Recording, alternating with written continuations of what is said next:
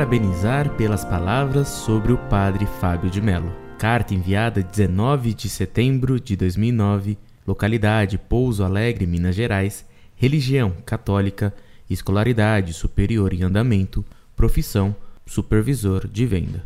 Boa noite. Venho por meio desta parabenizar por tudo que escreveu sobre o padre Fábio de Melo. Precisamos de católicos corajosos que, ao lermos ou vemos o que este padre vem fazendo e escrevendo, não somente ficamos indignados, mas sim falemos tudo o que ele vem fazendo de errado para que todos aqueles que seguem a Cristo saibam o que distingue um verdadeiro sacerdote de um que somente está na igreja com o objetivo de destruí-la. Que o que esse padre vem fazendo com as suas aparições na televisão e suas declarações precisa um bispo que seja fiel a Deus e à igreja que coloque um fim de uma vez por todas nessas aparições desse artista, que dê a liberdade a ele de seguir aquilo que ele realmente busca, o estrelato e não a ser pastor da Igreja de Cristo,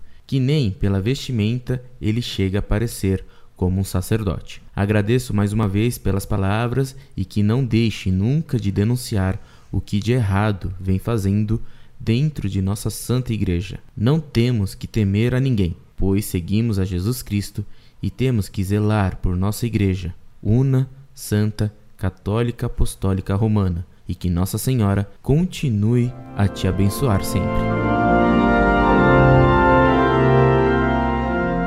Muito prezado, salve Maria. Você não sabe como sua carta me veio muito oportunamente. Exatamente agora tive que responder a uma pessoa que me aconselhava moderação nas críticas a esse artista de meia voz e de meia tigela que pretende passar por padre caridoso, ele diria amoroso. Prefiro seguir seu conselho, meu caro. Prefiro seguir a ordem de São Paulo a Tito. Increpa ilos dure. Ataca-os duramente. E que assim Deus me ajude. Um abraço bem amigo a um amigo bem amigo. Incorde e sempre, Orlando Fedeli.